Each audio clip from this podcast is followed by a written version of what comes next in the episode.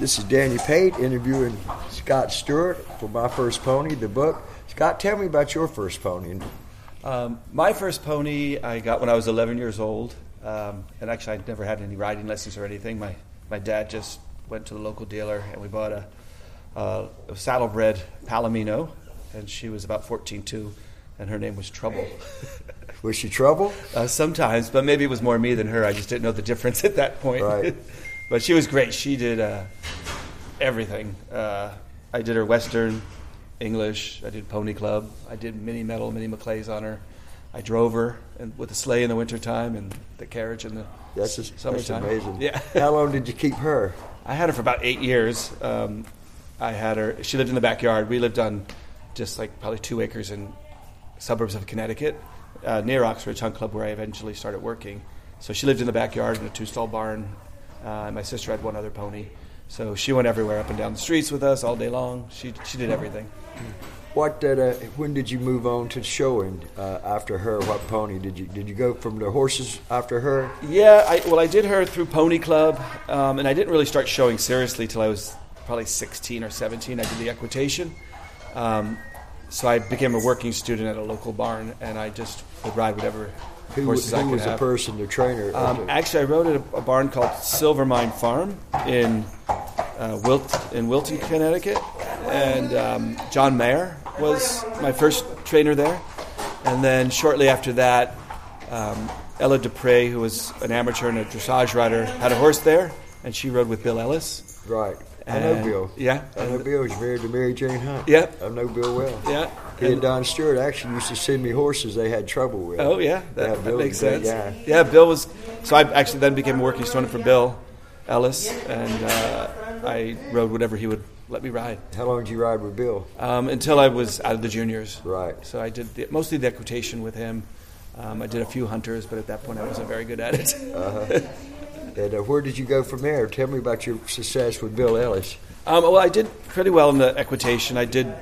I won the warm up at the medal finals, but uh, I got called back at the medal finals that year in '81 and the Maclay finals in '82. I never. I was called back in the top ten at Maclay finals, and then I had a not a great afternoon round, but um, it was successful in my mind. So after that, I went and got a job. Um, I started working for Ox Ridge Hunt Club, which Right. ended up being three miles from my house.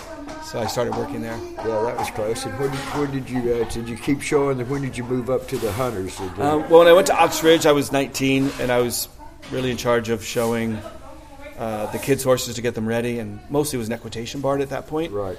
Um, I did work with Todd Karn, and he had a couple hunters that he qualified for indoors and everything. Um, and actually, he left shortly afterwards, so I got to ride those horses at indoors that year. So that was really my first professional experience. I did the regular working hunters. How did you do at the indoors? That I did okay. Uh, actually, George Morris helped me there. He was sort of the trainer for me when I was working at Ox Ridge.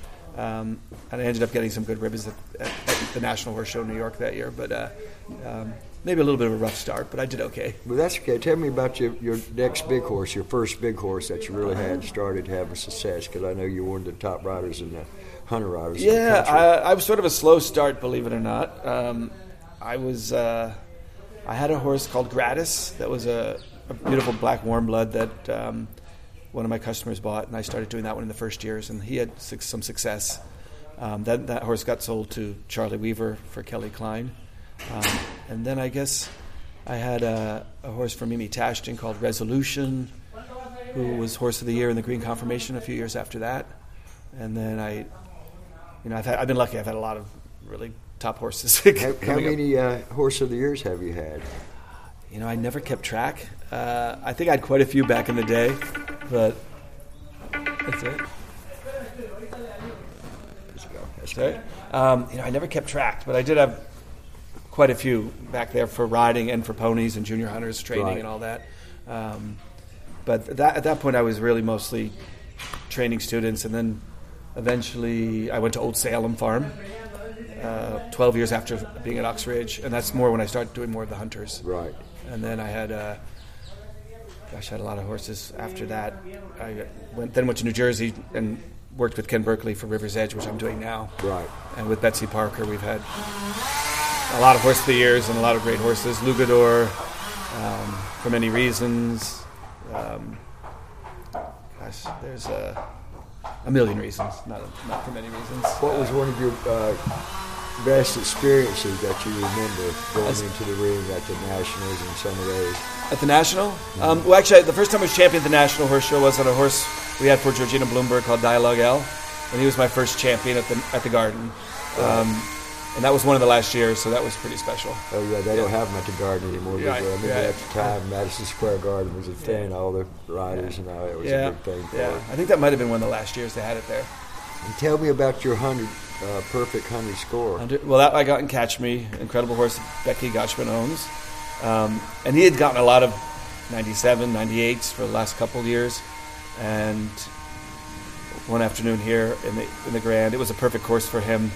I could gallop to the single oxers both ways, and um, he just had a perfect round. I thought actually, when I landed, it might actually happen, and I didn't have that feeling quite often, and then.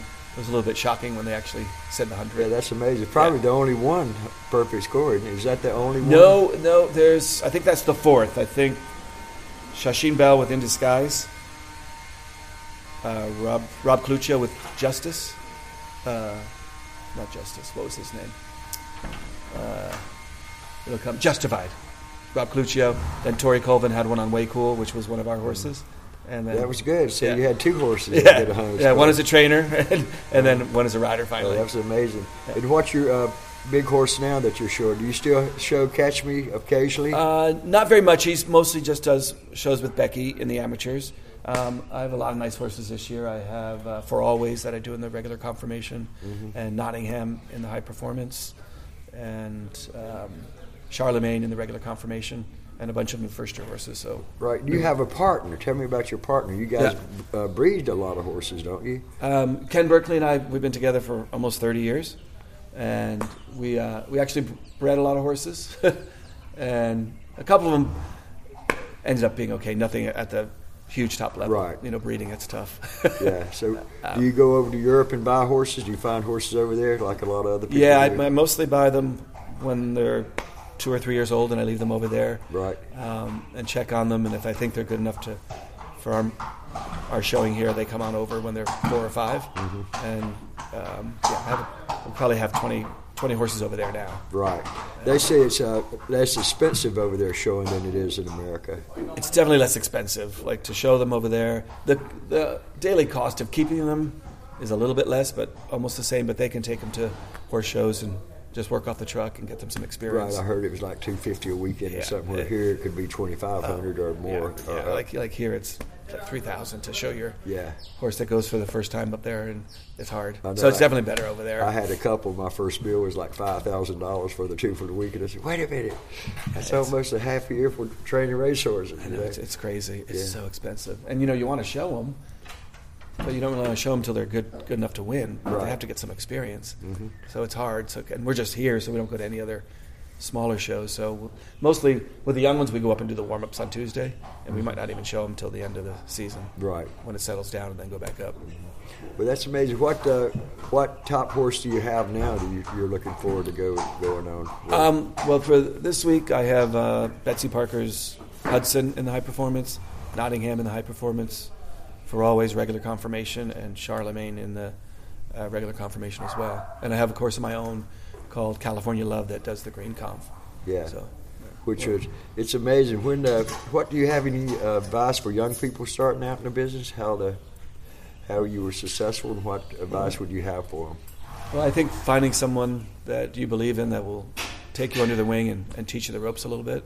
And when I was younger, I pretty much rode whatever I could ride, no matter what it was, just to get in the ring and get experience. Just to ride as many different kind of horses that you can, and to go to the horse show sometimes and just watch watch the professionals and see what they do. That's, that's a good advice. Well, thank you very much. Yeah, sure. And No uh, we'll uh, be in touch with you. All right, great. Thank you.